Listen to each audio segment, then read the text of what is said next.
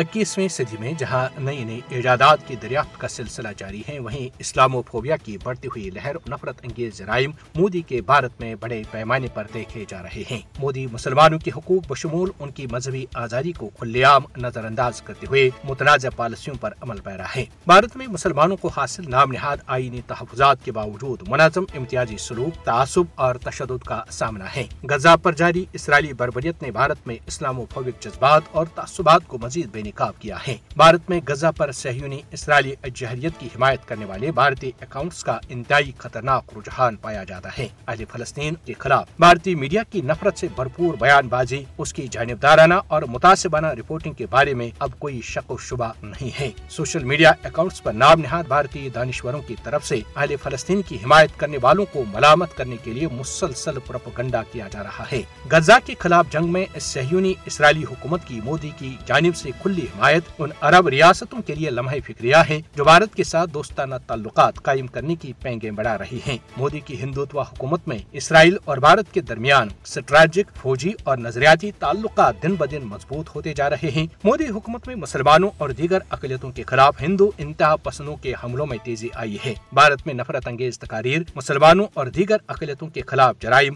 ہندوتوا نظرے کی عکاس ہے R S S, B J P leader, مسلمانوں اور دیگر اقلیتوں کو فستایت کا نشانہ بنانے کے لیے نفرت انگیز تقاریر کا استعمال کر رہے ہیں۔ بھارت میں مسلمانوں کے خلاف امتیازی اقدامات اسلامو فوبیا کا واضح مظہر ہیں۔ بھارت میں ہندوتوا ہجوم کے ہاتھوں مسلمانوں پر بلا اشتعال حملے اب معمول بن چکے ہیں۔ مسلمانوں پر حملہ کرنے والے ہندو انتہا پسندوں کو بھارت میں سزا سے بچنے کی کھلی چھوٹ حاصل ہے۔ ہندوتوا لیڈروں کی نفرت انگیز تقاریر سے بھارت میں مسلمانوں کی زندگیوں کو شدید خطرات لاحق ہیں۔ مودی کو مسلمانوں اور دیگر اقلیتوں کے خلاف ان کے جرائم کے لیے جواب دہ ٹھہرایا جانا چاہیے بدنامی زمانہ بھارتی اور راگ کے ہاتھوں کینیڈین سکھ شہری ہردیپ سنگھ نجر کے حالیہ قتل نے کئی سوالات اور بین الاقوامی سطح پر جبر میں بھارتی کردار کو بے نقاب کیا ہے۔